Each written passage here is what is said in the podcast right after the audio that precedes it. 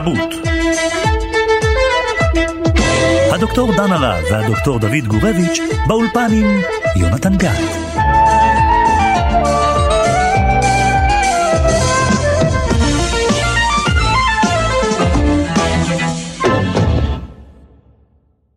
We act as if that being of a man or that being of a woman is actually an internal reality or something that's simply true about us, a fact about us. Actually, it's a phenomenon that's being produced all the time and reproduced all the time. So to say gender is performative is to say that nobody really is a gender from the start. I know it's controversial, but that's my claim.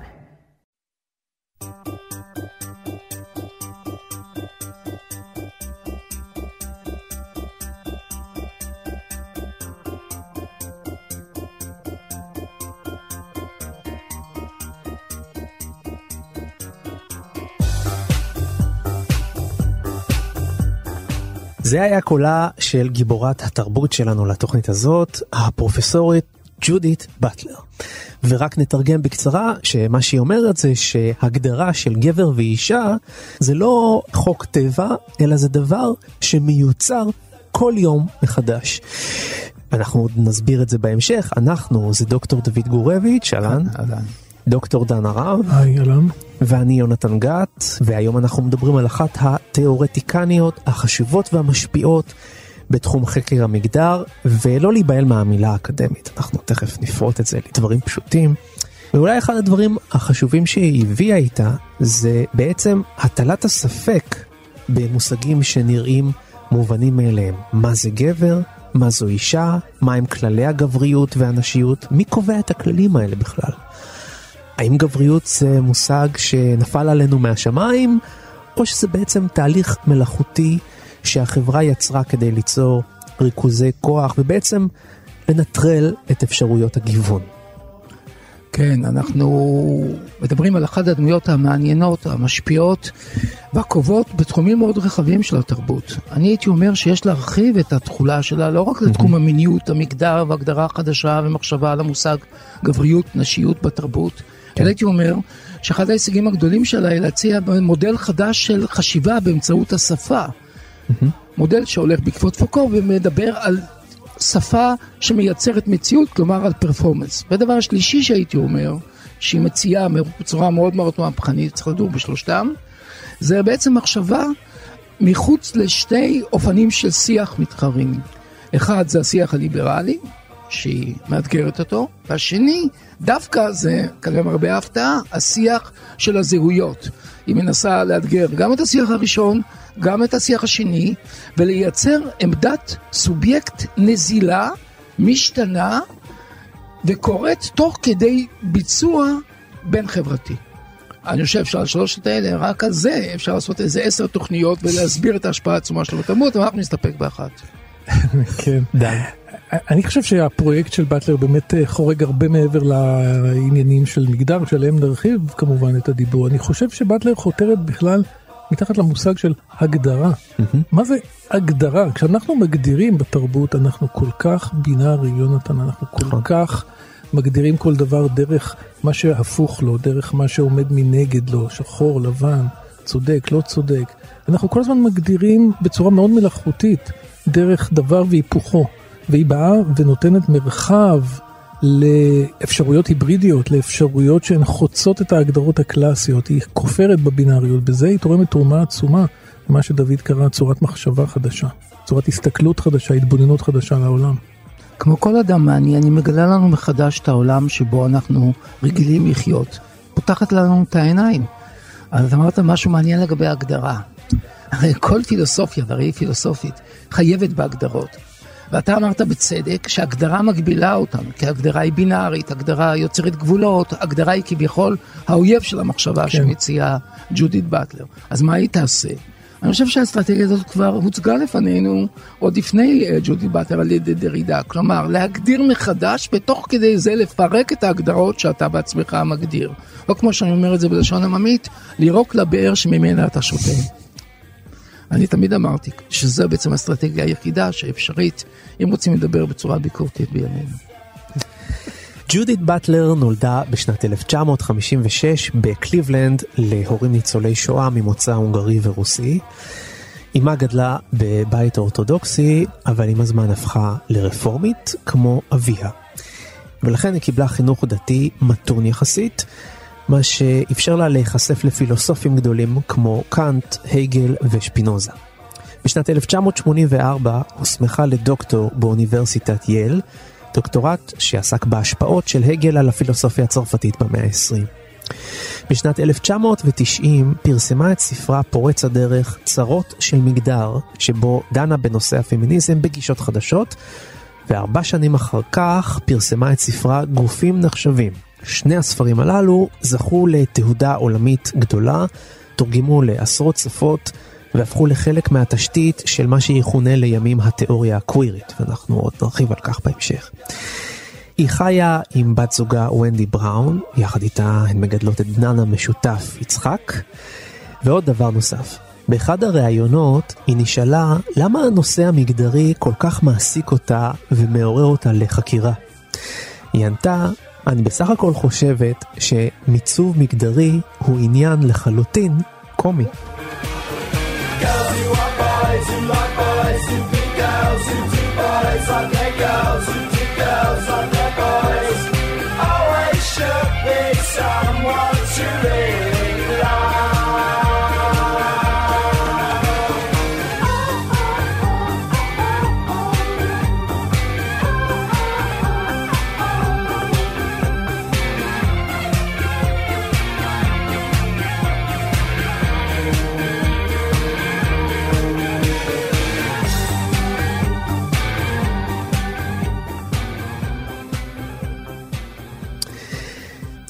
בואו נתחיל בלהסביר את הלך המחשבה של באטלר, ואולי נפתח עם התיאוריה הקווירית שעליה היא חתומה. בואו ננסה להסביר רגע מה זאת התיאוריה הזו. טוב, נגיד את זה בכמה מילים פשוטות. קוויר בא לאתגר את המחשבה הבינארית לסוגיה. Mm-hmm. זה אומר שלא יכולה להיות מחשבה שמיוסדת על ניגודים לגמרי חדים אחד עם השני. אי אפשר לדבר על סטרייט מצד אחד כן. ועל הומו מצד שני או גיי מצד שני. אי אפשר לדבר על גבריות מצד אחד ועל נשיות מצד שני. Mm-hmm. הנקודה היא שבעצם יש דברים שהם באמצע, שהם נוזליים, כן. על ידי זה שהיא מייצרת קטגוריה שנקראת קוויר, היא בעצם גם יורדת לא רק על התפיסה ההטרוסקסואלית, אלא גם התפיסה ההומוסקסואלית האורתודוקסית, שמנסה ליצור ניגוד בין האישיות ההומוסקסואלית או הגייט לבין האישיות הסטרייטית. היא מייצרת עמדה, קוויר זה באנגלית זה, זה משוגע, זה נידח, זה משובש, mm-hmm. זה אחד שלוקח את התרבות ומשתמש בה לצורך שיבוש, לצורך, הייתי אומר, העברת ביקורת. סוג מסוים של נשק של גרילה תרבותי, mm-hmm. שמייצר קטגוריה שלישית שבאמצע, או לא באמצע, כי באמצע זה עדיין בינארי, אלא היא נעה, היא מתנדנדת בין, בין הקצוות, והיא מוגדרת כל פעם מחדש באופן פרפורמטיבי, כלומר באופן ביצועי, כלומר הסיטואציה החברתית והתרבותית כל הזמן מייצרת יחסים שונים בין הקצוות, ועמדה כזאת של התרבות, בעצם, היא מאוד מאוד מאוד רדיקלית, משום שהיא יוצאת נגד הרעיון של זהויות חדות. אין את הזהות גיי, כן. ואין את הזהות סטרייט. שזה, הייתי אומר, לא רק מכה כאילו לתפיסה הסטרייטית השמרנית, אלא גם מכה לתפיסה אה, הגייט השמרנית. היא בעצם מייצרת מצב של התמוטטות הזהויות. Mm-hmm. ובמובן הזה הביקורת המינית המגדרית שלה באמצעות המילה קוויר היא גם ביקורת הגדרת הסובייקט בתוך השפה שלנו, בתוך התרבות שלנו. היא, היא בכלל לוקחת את כל הדיון על גבר, אישה, מה שקראנו גבר, אישה, מהתחום הביולוגי לתחום התרבותי. זה מעשה של הבניה, זה לא מעשה או זה לא ישויות שאנחנו צריכים בכלל לדבר עליהן במובן ביולוגי. יש להם קיום ביולוגי, כמובן, אבל המשמעות האמיתית שלהם נובעת מהקשרן התרבותי, והיא בעצם מדגישה את המימד הזה. ועוד דבר שמתייחס למושג הזה קוויר, קוויר באמת כמו שדוד אמר הוא מושג שלילי. Mm-hmm. היא, היא מסוגלת או בעצם בעבודה שלה היא נותנת לקוויר מעמד של אה, מגניב מעמד כן מעמד מגניב מעמד של של יש לו סמכ... יש לו מקום יש לו מקום יש לו גאווה יש לו יש לו הגד... שוב, הגדרה, אנחנו לא יכולים להתחמק מהמושג הגדרה, כן. אבל יש לו קיום, הוא יכול להגדיר את עצמו במובן הזה כקוויר, כמי שאין לו הגדרה סגורה ונעולה. אז זה- עניין-. סיבובי, זה קצת כן. קשה לצאת ממנו נכון, נכון, לעשות, נכון, כן? נכון, אנחנו צריכים להיות פתוחים לאפשרות הזאת, לסובביות הזאת, לנזילות הזאת, למצב הצף הזה. אבל השאלה היא, האם כשהיא. מגדירה את המושג קוויר, היא לא סוגרת אותו באותה קופסה? היא לא סוגרת אותו כי זה מושג לא סגור, זה מושג שמתנועע, אז הוא לא יכול להיות סגור מעצם קיומו, הגדרתו היא התנועה, אז הוא כבר לא יכול להיות סגור, כי הוא רוצה לצאת, הוא יוצא, נכנס, יוצא, נכנס. יש ממברנה חופשית שמאפשרת תנועה, בניגוד למושגים מקובעים כמו גיי או כמו סטרייט, שזה בעצם מקבלים את עצמך בתוך טריטוריה מאוד מגודרת. בדיוק. המחשבה שלה היא אנטי טריטוריאלית. כן, כן. במובן הזה היא מחשבה אקס-טריטוריאלית. במובן הזה היא קרובה מאוד למחשבה של דלז, כן. ז'יל דלז, שמדבר על האקס-טריטוריאליות של האדם, שלא חייב להיות, שלא חייב שום דבר ללאומיות, לטריטוריה, לזהות, לבית, למוצא. עכשיו, אני אגיד לך שני דברים נוספים. אחד, שזה מאוד מאתגר גם את התפיסה הגאית הרגילה. לגמרי, מפני שבמה הטענה הרגילה שגאים, אנחנו נולדנו גיי. כן. אז מה אתה, אתה נולדת סטרייט, אני נולדתי גיי, אני רציתי להיות ילדה, אני רציתי להיות גיי, אני רציתי להיות טראנס, לא משנה, אני, ככה אני. כן.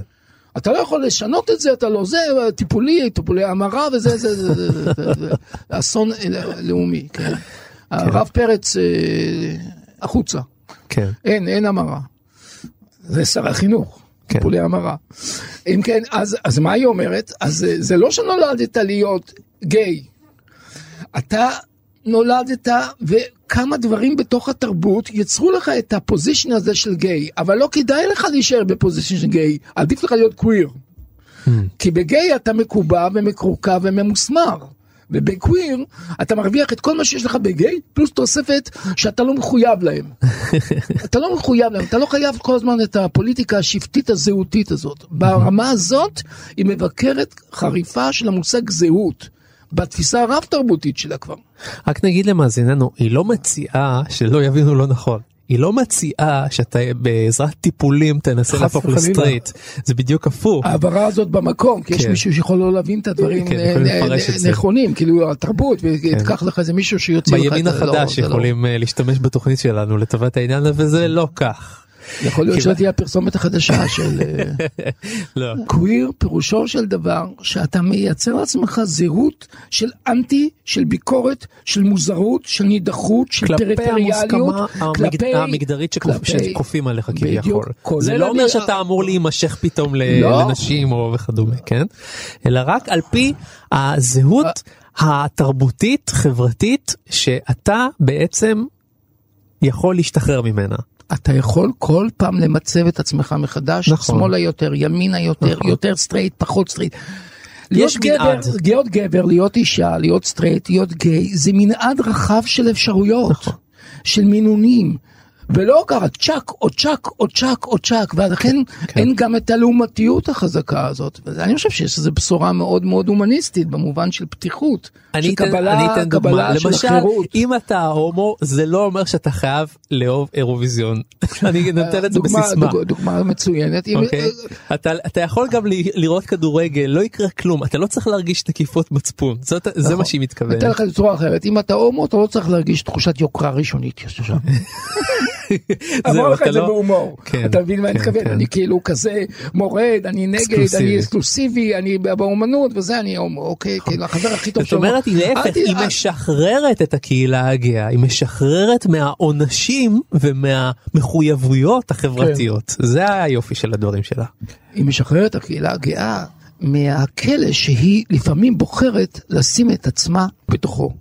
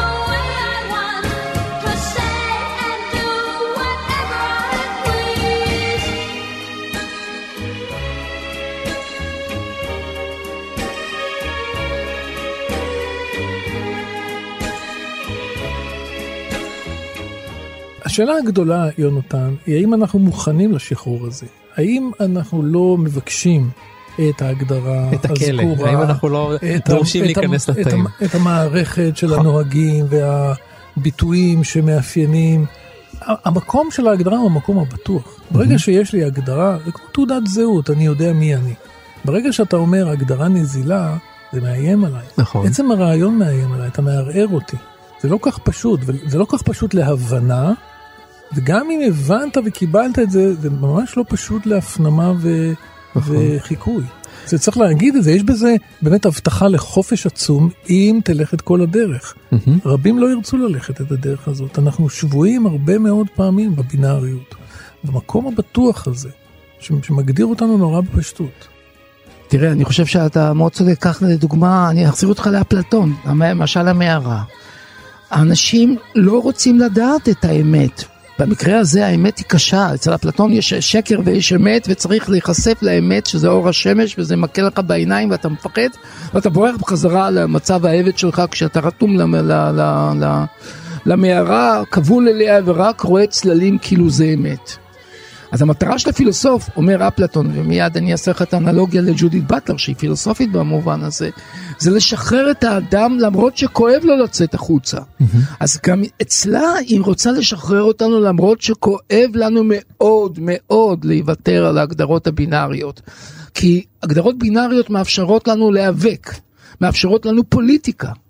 כי כי איך תילחם על רעיון, על קבוצתיות, על הישגים של קבוצה אם אין לך איזה זהות? דגל. הכל דגל. אני עכשיו היא אומרת, יש לך דגל, אני קוויר, אבל הדגל הזה הוא הדגל הזה. המתנפנף ברוח. ו- המתנפנף ברוח, ושהוא מודולרי, אתה מבין? אז זה קשה ללכת עם דגל כזה. לעומת זאת, אני יודע, אה, white supremacy זה קל, כי זה ישך להרוג את כולם, כאילו, כל מי שלא חושב אחרת. אותו דבר, להיות גיי כזה, גיי, במובן ה... לא של קוויר, זה יותר קל, כי אני נמצא מול הסטרייט, אוקיי? ואני צריך להילחם בסטרייטים וזה וזה. היא אומרת, הדברים מורכבים. זה, זה, זה מצד הכוח. מצד, ה, מצד ה, התקווה שנותנת לנו, זה איזושהי הגדרה של אנושיות, ככה אני מרגיש את זה, שנותנת לנו מנעד עצום של אפשרויות להיות בסדר עם קצת שוני. אתה מבין מה אני מתכוון? קודם יכולת להיות או לגמרי בסדר או לגמרי שונה. עכשיו אתה גם קצת בסדר וקצת שונה, שניים שונה ואחד מותר לך בסדר. להיות קצת שונה אחרי ארבע אחר הצהריים. אתה יכול להיות גם בארבע בבוקר מצידם, אתה יכול, אתה יכול להיות שונה ביום, אתה יכול להיות שונה בלילה, אתה יכול להיות גם בורגני ואתה יכול להיות אנטי בורגני, אתה לא חייב לאמץ לעצמך זהות קבועה. היא יוצאת נגד התפיסה הבורגנית הבסיסית שפירושה זהות, כי זהות זה מתרס, זה כוח, זה יכולת להילחם במי שהזהות שלו אחרת. לכן היא יורדת על הפילוסופיה של הזהויות, על הפוליטיקה של הזהויות, ובמובן הזה היא הרבה יותר רדיקלית מהדבר הזה. אז מעבר לזה שג'ודית באטלר מאתגרת את הנושאים האלה של אה, להט"ב מול סטרייטים וכדומה, היא בכלל מאמצת גישה שמאתגרת את כל השקפת העולם הפוליטית שעל הקבוצה שממנה היא באה. זאת אומרת את הפוליטיקה הליברלית. בהחלט, הפוליטיקה הליברלית, הפוליטיקה האקדמית והפוליטיקה של השמאל המרוצה מעצמו, באופן כללי, שזה שמאל, ליברליות, שהיא נמנית אקדמיה. על, על, על העמדה הזאת. היא שמאל מאוד. בהחלט, זאת אומרת, מה שנועז אצלה זה שהיא מבקרת את העמדה שבה היא בעצם נטועה. אבל זה כל תפיסת העולם שלה, זה לבקר במקום שאתה נטוע בו. זה לא חוכמה גדולה לבקר את מה שאתה לא נטוע בו. כי זה ברור שזה לא מוצא חן בעיניך, כי אתה לא נטוע שם. אבל אתה, החוכמה היא לדעת שגם אם אתה בוחר במשהו, אתה יודע שאין יש לזה כמה, הייתי אומר, אה, consequences, יש בזה כמה תוצאות לבחירה שלך במקום ובזהות מסוימת, תוצאות שאתה לא מאושר מהן. אולי אתה לא יכול אחרת, אבל אתה צריך לדעת שזה בעיה. אוקיי, זה מה שהיא אומרת. עכשיו, אם אתה שואל אותי, אמרנו שהיא עומדת בין הפוליטיקה של הזהויות, הרב תרבותית וכולי, והסברנו גם למה, סוג של קוויר זה, זה אתגור של הפוליטיקה של הזהויות, הפוליטיקה הרב תרבותית, אבל היא עומדת מול כל העמדה הליברלית שמאלית וכיוצא בזה. כי מהי תפיסת עולם ליברלית? תפיסת עולם מהותנית, אוניברסלית, רציונלית, שאומרת בסופו של דבר אה, שהשוויון הוא מה שמאפיין בני אדם, שהמהות האנושית לא שונה מבני אדם, שפוליטיקה אחת צריכה להיות לכולם, בעוד שהיא מסבירה שמה שצריך להפעיל אותנו זה פוליטיקה של הבדלים. אוקיי, עכשיו המילה הבדלים כמובן היא לא המציאה אותו, אי אפשר לבטא את ג'ודית באטלר בלי שהיא תעמוד על כתפיו של ז'אק דרידה. ז'אק דרידה. שנפנה את ש- מאזיננו לפודקאסט שלנו על ז'אק דרידה. גם עליו עשינו וואלה. תוכנית שלמה וטובה. שכחתי בכלל שעשינו עליו תוכנית. אתה רואה, אני פה בשביל להזכיר לך. אבל זה, זה נהדר, כי כשאתם שומעים את אה, ג'ודי באטלר, את, את ההסכת הזה, הסכיתו, ראו לא, גם קודם לגבי... תסיימו אה, את ג'ודית באטלר, אחר כך לא. תקפצו ל... נכון, לא משנה, דרידה. בכל אופן, אוקיי. אה, תיקחו את זה בתור footnotes, דרידה דיבר על ה différance, נכון? על הדרידה, אה, על ה- על ההבדלים. מה זה המילה הבדל, אם לא ההפך מהמילה ניגוד? ניגוד זה הבינאריות שאתה דיברת עליה, ההבדל הוא התנועה. יפה. שבדבר הוא הוא עצמו וגם משהו אחר. הדבר הוא עצמו כן. וגם משהו אחר וגם אנט ולא מנוגד לו. כן. בתפיסה הבינארית הקלאסית או או, הדבר או. הוא זה או הוא לא זה ואז הוא משהו אחר הפוך. ואז כן. אתה תמיד נוצר מצב שאתה כל הזמן בדרך למשהו. כאילו ל- ל- להתגבר על ה... כן אתה בדרך למשהו ואתה בתנועה. זה הקוויר זאת התנועה ואתה לא אתה לא מקובל שם. לפוליטיקה אוניברסלית מהותנית שמאפיינת את הליברליזם ומאפיינת גם את השמאל. עכשיו, זה, זה, זה מעניין לראות, ואז אני מציע בעצם מודל שעומד בין הליברליזם מצד אחד והרב תרבותיות מצד שני, ובזה ממצב את עצמה לא רק פילוסופית של מגדר ומיניות או קוויריות, ששם אה, כאילו זה המובן מאליו, אלא כאחד הפילוסופים המרכזיים שמבקרים את העמדה שלנו כסובייקטים, כאנשים רפלקטיביים שרוצים לחשוב קצת, בעולם של ליברליות, עולם של רב תרבותיות, היא מאתגרת לנו את העמדה ואת החשיבה שלנו, והיא עושה את זה בחריפות רבה ועם דוגמאות מדהימות, שאולי נדבר עליהן.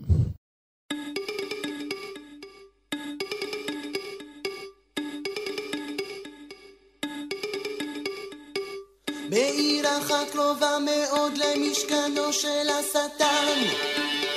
שטן. גדיה ילדה ספק ילדה תמיד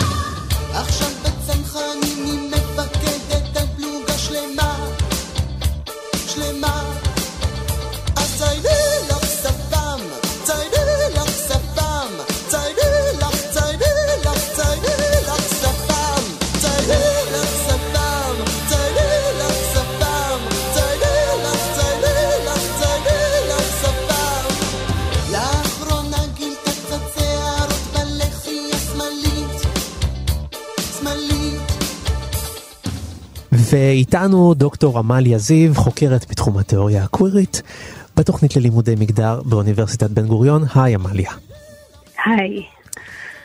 טוב, יש לי שאלה מאתגרת. נראה אם אני אצליח לאתגר אותך. איך בעצם הפמיניזם מקבל את הביקורת על הפמיניזם של ג'ודית באטלר? איך הביקורת של ג'ודית באטלר משפיעה על הפמיניזם?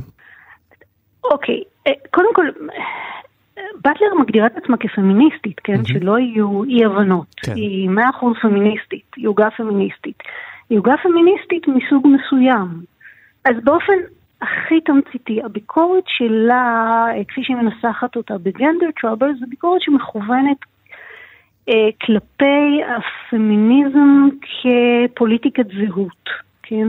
כלומר, היא מבקרת את השימוש הלא אה, ביקורתי שהפמיניזם עושה בקטגוריה אישה, בתור הקטגוריה או האוכלוסייה שאותה אותה הוא בא לייצג. כן, זאת אומרת, הפמיניזם כאילו מדבר בשם הנשים. כן. ומה שהיא עושה זה ככה, היא עושה פרובלמטיזציה של מה זה בכלל אישה, כן. כן. האם קיים הסובייקט הזה אישה שבשמו אנחנו יכולות לדבר ולהעמיד פנים שיש דבר כזה האישה והאישה זה אותו הדבר בתרבויות שונות, בתקופות היסטוריות שונות, שמאבקים של נשים הם אותם מאבקים בכל מקום. כן, רציתי אז לשאול אותך, סליחה שאני קוטע אותך. אנחנו עדיין משתמשים בקטגוריה הזאת בשפה, אז איך אפשר אה, לתאם את שני המצבים האלה? נכון, אנחנו מבינים שכאילו אין אישה, יש אישה נניח של צבע, או אישה מאפריקה, או אישה אתיופית, וגם אין אישה אתיופית, כי יש מצב של, של איזושהי... אישה שהרי זו קטגוריה כבר בינארית בתוך התרבות. אז איך אני יכול להשתמש במושג אישה שאני עושה זאת בשפה, אני מדבר את השפה הזאת, כן. ועדיין לבקר את השימוש של עצמי.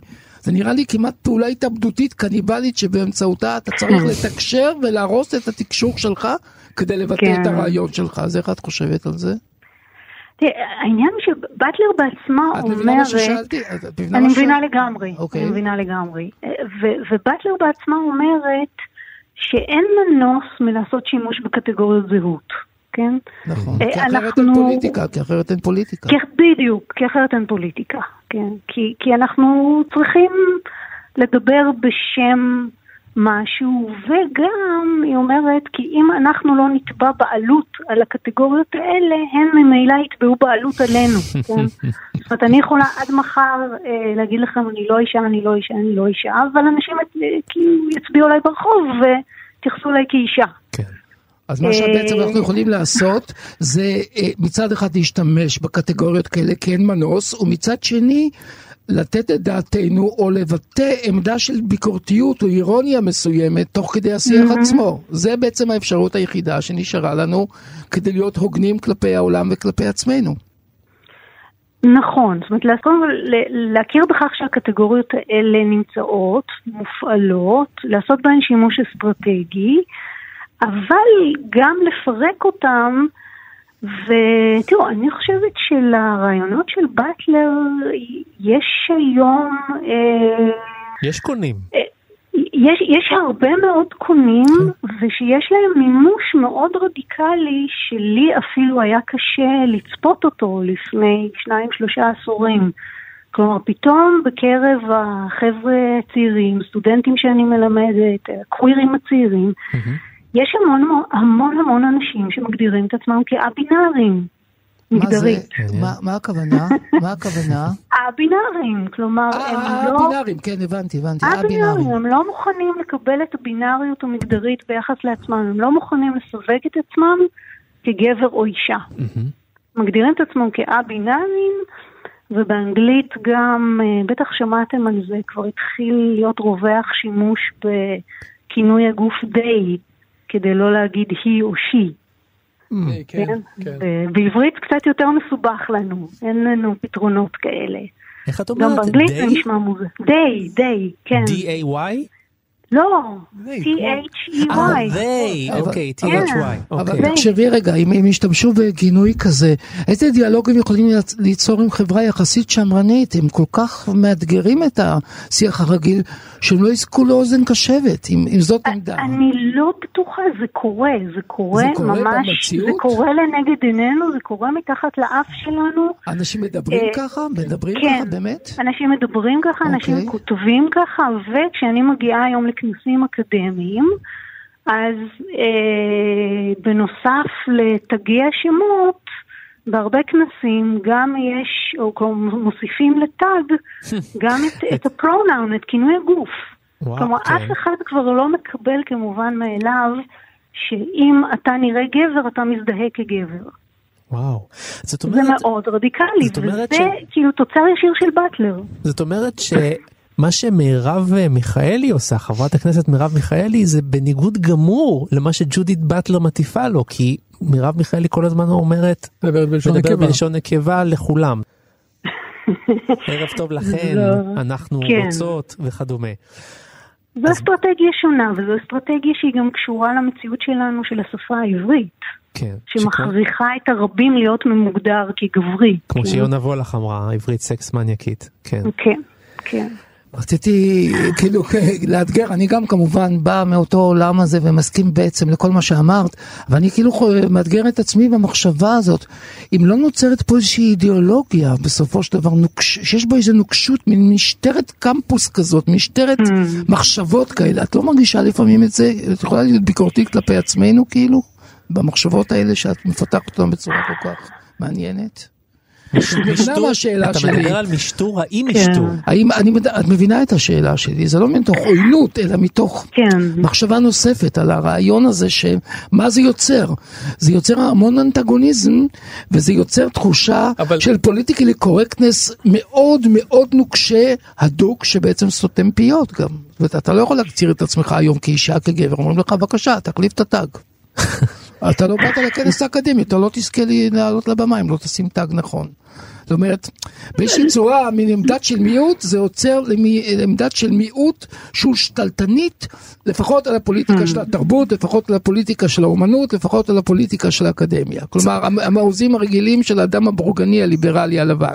דוד התכונן כן. היטב כמו שאת שומעת. אז אני שואל אותך, אני, אני כאילו, כאילו שואל אותך מנקודת מבט שאני עצמי מתלבט בה, את מבינה אותי יחד איתך. כן, אני, אני מאוד מכירה את השמות האלה, נשמעות הרבה,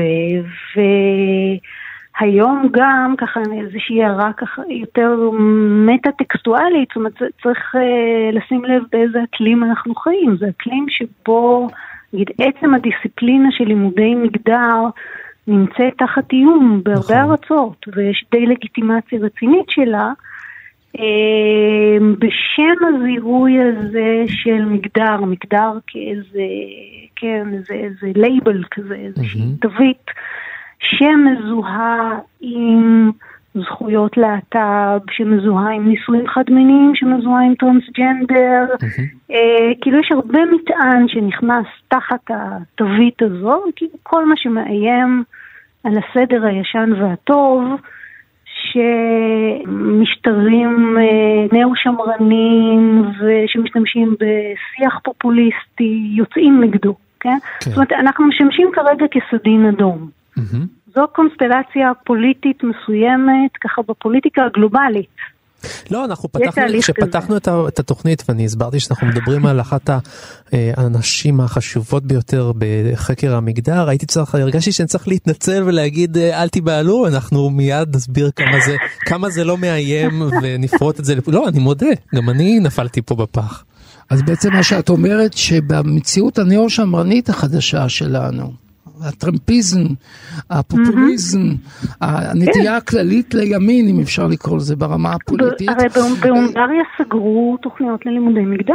אז זה- כלומר, עצם השאלה הזאת היא לא במקום, משום שכרגע אה, לימודי מגדר צריכים להיות, להתחזק, ולא. דווקא לבקר את עצמם, אז בעצם נתתי לא, תשובה אני, אני, מעניינת אני חושבת לשאלה. שאנחנו אנחנו צריכים גם לבקר את עצמנו. עכשיו, אחרי, ש, אחרי ששמתי את זה בקונטקסט הזה, מהצד השני, אני אגיד שאנחנו בהחלט צריכים גם לבקר את עצמנו ולמנוע התקשרות של איזה שהן דוגמות, כן, כן? כן. בהחלט.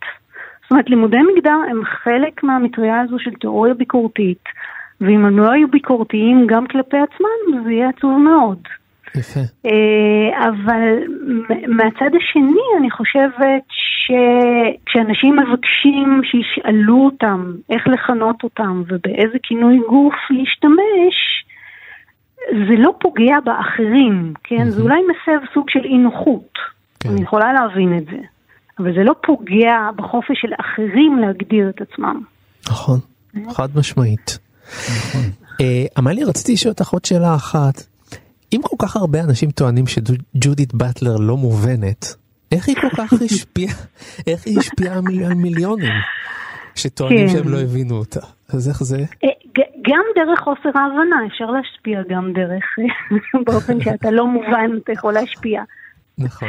אה, למשל, כאן לא מובן לגמרי, אבל הוא משפיע נכון, מאוד, דוגמה. מצוינת. נכון, נכון. אמ, אבל באטלר, אני חושבת, היא הייתה האדם הנכון ברגע הנכון. מדוע? אה, כלומר, היא הצליחה אה, בתחילת שנות התשעים איכשהו לתפוס את רוח הזמן באופן שאחרים לא עשו. דוקטור עמליה זיו, חוקרת מתחום התיאוריה הקווירית בתוכנית ללימודי מגדר באוניברסיטת בן גוריון, זה הרבה הגדרות דרך אגב, הטייטל הזה. הרבה זהויות. כן, אנחנו מאוד שמחים שהיית איתנו ולימדת אותנו לא מעט. תודה תודה רבה. לכם. תודה רבה. תודה. תודה. ביי ביי.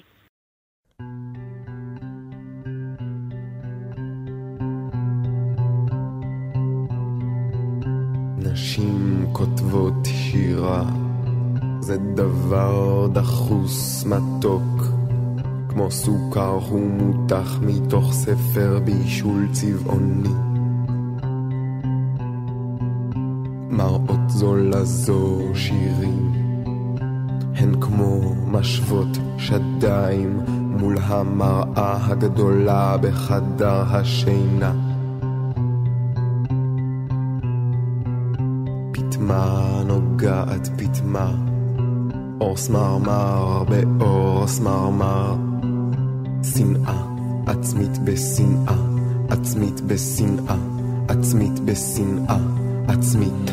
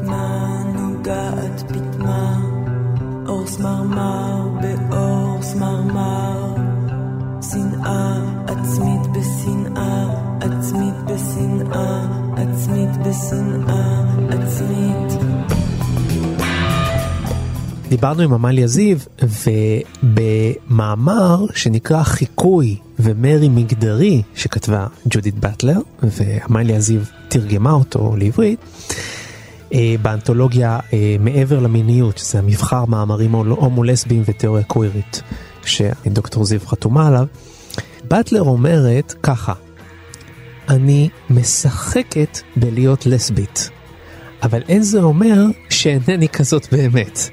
האופן שבו אני משחקת בלהיות לסבית הוא הדרך שבה אותה הוויה מתבססת, ממוסדת, מופצת ומאושרת, מהמילה אישור. אתה רוצה שנפרש לך את המשפט הזה? כן, זה מה בבקשה. שאתה אומר בערך? לפי המבט והחיוך שבעיניים שלך, כאילו. טוב, אז אני זה רק מחזק את מה שאמרנו קודם. אה, בהחלט כן, אבל שים לב לפתלתלות של הניסוח. שהוא חלק אומרת? מההוויה, הפתלתלות של הניסוח הוא חלק מהפתלתלות של ההוויה שהיא מטיפה לו. וזה כאילו, המש... הכלי מסביר את, ה... את עצמו. כלומר, צורת ההתבטאות שלה היא הביטוי לתוכן ההתבטאות שלה. זה מה שלה. אני, אני משחקת בלהיות אה, לסבית? לסבית. משחקת, כאילו לא רצינית, אני לא לסבית רצינית. אבל בזה שאני משחקת להיות לסבית, אני בעצם לסבית. כן. כלומר, אני מאפשרת לעצמי להבין שלסביות היא מצב לא לגמרי מקובע ולא לגמרי מצב שאני מאושרת איתו, כי זה מצב בינארי שדיברנו עליו. אני רוצה לצאת מהמצב הבינארי, שלסבית פירושו לגמרי ההפך מסטרייטית. ולכן אני משחקת עם הלסביות, אז הדרך לשחק עם הלסביות זה אפשרות להיות לסבית. יש עוד אפשרויות להיות לסבית. לשחק, להיות רציני, לעשות הומור, לעשות פרודיה עצמית, וגם אולי להיות בינארית, אבל זאת אחת מהאפשרויות. עצם הרעיון שאתה צריך לשחק, מתקשר לדבר נוסף, בוא אני אגיד לך, לעניין הפרפורמטיבי. מה זה משחק? משחק זה ביצוע. מה זה פרפורמנס? פרפורמנס זה הופעה, הצגה, ביצוע. האופן שבו אני מציג את עצמי, משחק את עצמי אה, בציבור, במרחב החברתי, היא האופן שאני מייצר את הסובייקטיביות שלי. בצורה שאני משחקת, אני לסבית. אם אני לא אשחק, אני לא אהיה לסבית. זה לא משהו מהותני להיות לסבית, אלא זה מתבצע כל פעם מחדש במרחב הציבורי כשאני משחקת את הלסבית. כן. התפיסה הזאת היא בעצם התפיסה הפרפורמטיבית המדהימה שלה, שהיא הרבה מעבר לעניין הלסבי פה. דוד, יש לי לא, שאלה? זה רק במרחב הציבורי? אני שואל את עצמי אם אנחנו לא גם- משחקים עם עצמנו לא, לפעמים. רגע, רגע, רגע, במרחב הבין אישי גם. גם בינך לבינך. גם אני בינך אפילו לבינך אומר, אתה טוב, יכול במרחב לשחק. הבין הרי אנחנו מדברים עם עצמנו, אנחנו בדיוק. מפוצלי אישיות. התוך אישי, הכוונה, לא רק הבין אישי. מה זה התוך אישי? אתה מתכוון? כן. בינינו לבין עצמנו. תסביר לי את עצמך. קודם. כל בינינו לבין עצמנו, לא, אנחנו עושים- מקיימים את המשחק הזה, את ההגדרה. הזאת. לא, בין אישי, שאתה אומר בין אישי זה בין שני- אנשים. כן, כן. לא, אני מדבר אפילו על דיאלוג פנימי, על- על- זה שעכשיו אני משחק עם עצמי, לסבי. אה, כן, בהחלט כן, בהחלט כן. גם בתוך עצמי, גם בין אישי וגם כמובן במרחב. במרחב היותר ציבורי. בכל מקרה, אני מבצע את הזהות שלי כל פעם מחדש, ואם הביצוע ישתנה, גם הזהות תשתנה. כלומר, היא תהיה מודולרית.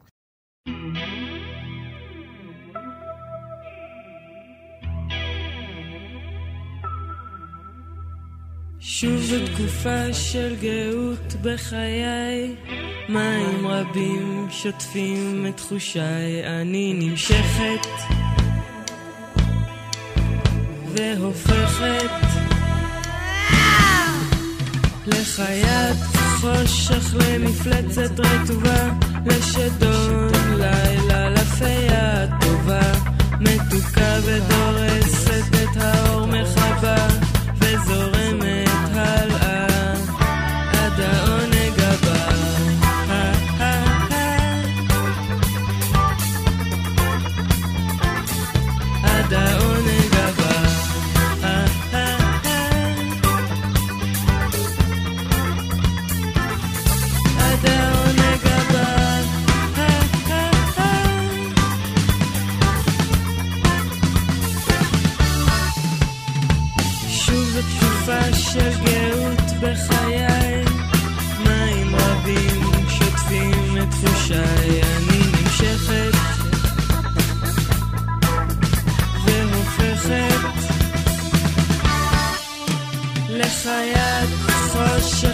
חושך, למפלצת רטובה, לשדון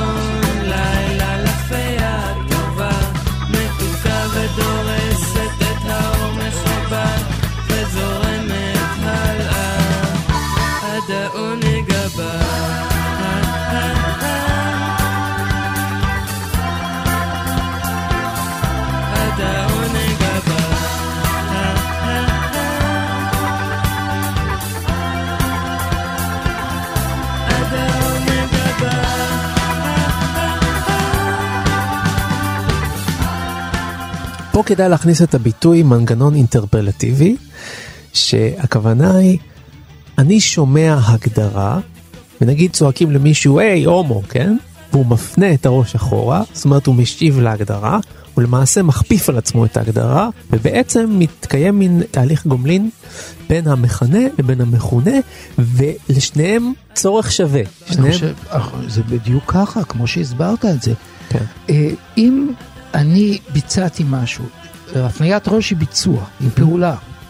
היא לא אה, שהוא שלח לו מסר ואמר אני מסכים להגדרה שלך, הוא לא התבטא בכתב, עם הסכמה. נכון, אתה באמת, אני רואה את עצמי גם הומו כזה. כן. אלא הוא ביצע תנועה ממשית בגוף שלו. ועצם הפניית הגוף פירושו אישור וקבלה של אותה זהות שיוחסה לו. במקרה הזה, הוא לקח על עצמו את ההומואיות כדבר שבבחירה.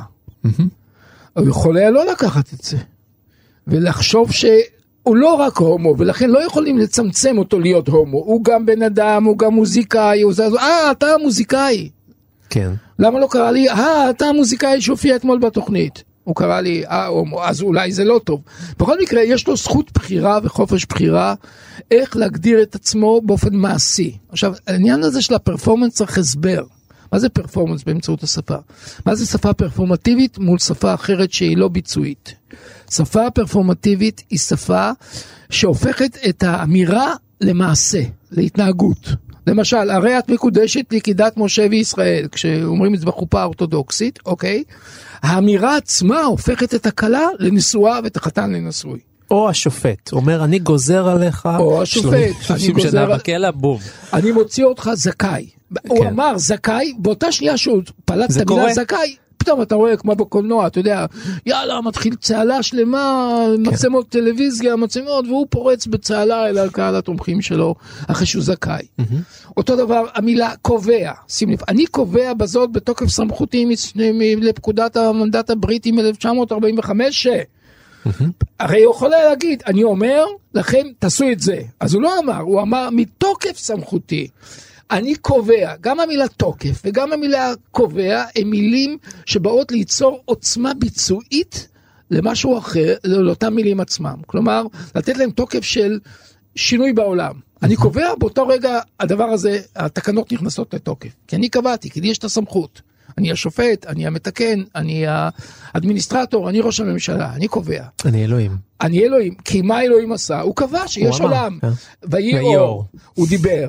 אז השפה הפרפורמטיבית יוצרת עולם. מה אמר יהושע בן נון? שמש בגבעון דום וירח בעמק איילון. ה- השפה הפרפורמטיבית היא שפה של ציווי. כלומר, בהבל פיך אתה גורם לעולם להתנהג כפי שאתה אומר. עכשיו, אם אנחנו מבינים כך את השפה, אז בעצם הביצוע שלך באמצעות השפה זה התנהגות עם המון כוח. אתה יכול לבצע. אתם רוצים דוגמה? מצד השרמוטות, לדוגמה. הדוגמה שלי היא מצד השרמוטות. אני אסביר למאזיננו שנבהלים ממצעד השרמוטות, שם יש פה איזושהי התקפה על אה, פושעת ונפשעת נגד אה, נשים.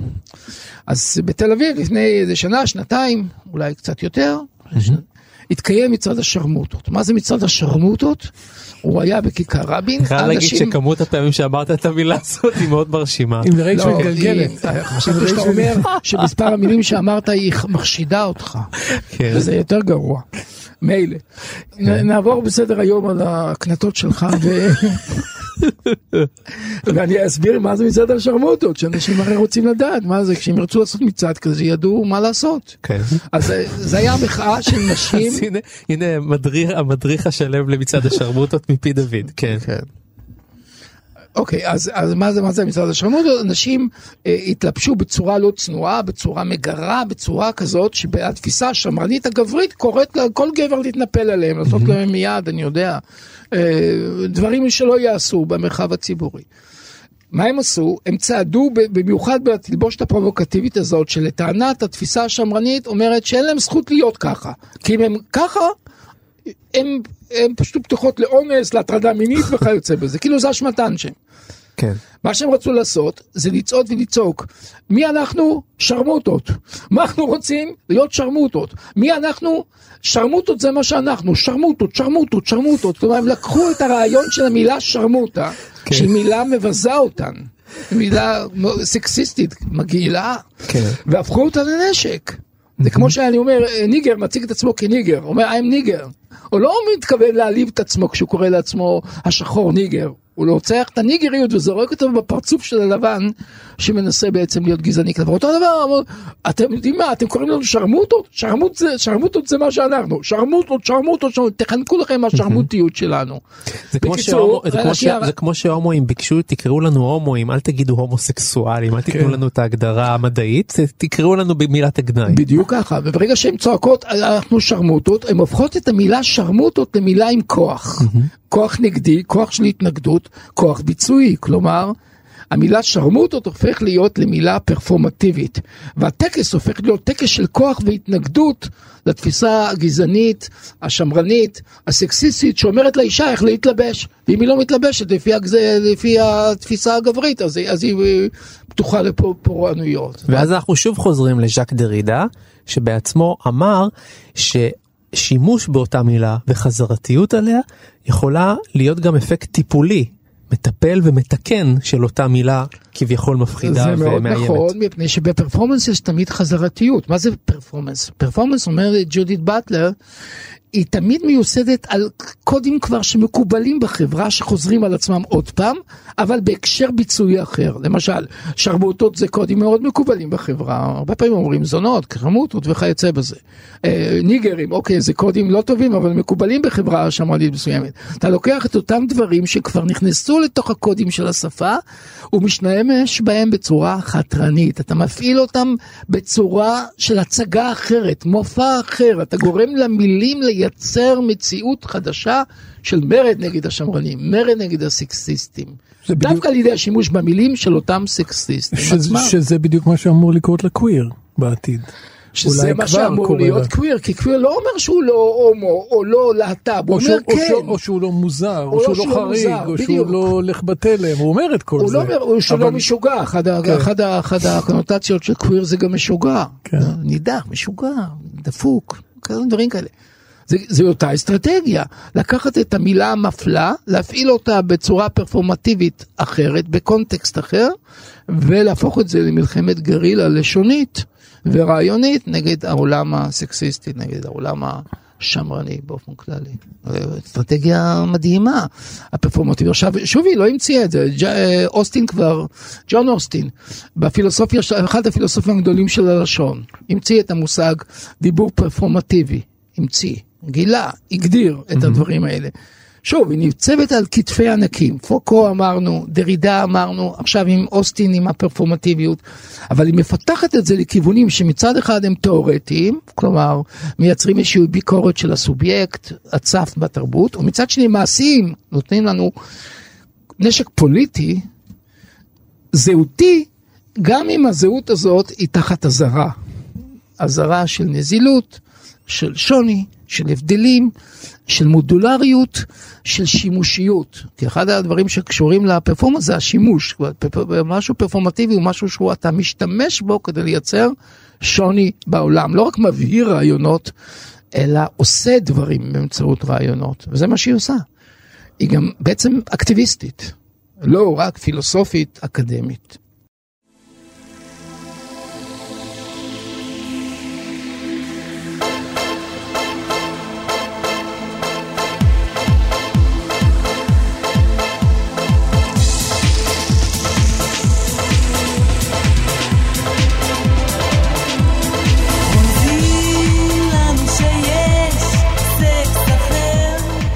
סיימנו פשוט, ואנחנו יכולים רק להזמין את המאזינים שלנו לעשות השלמות לפרק הזה על ג'ודית באטלר, בזה שאתם תיכנסו לפודקאסט שלנו, גיבור תרבות, בכל אפליקציית פודקאסטים, ושם תוכלו למצוא את התוכנית שלנו על מישל פוקו.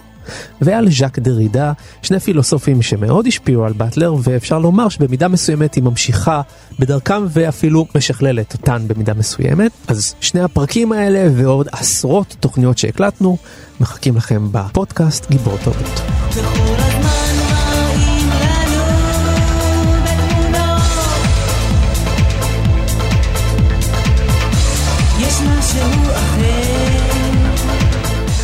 אנחנו רוצים להודות לטכנאי שלנו גיא פלוויאן, לשלומי בן עטיה ולאייל שינדלר שהביא אותנו כאן לשידור. תודה רבה גם לגלי ויינטרוב על התחקיר.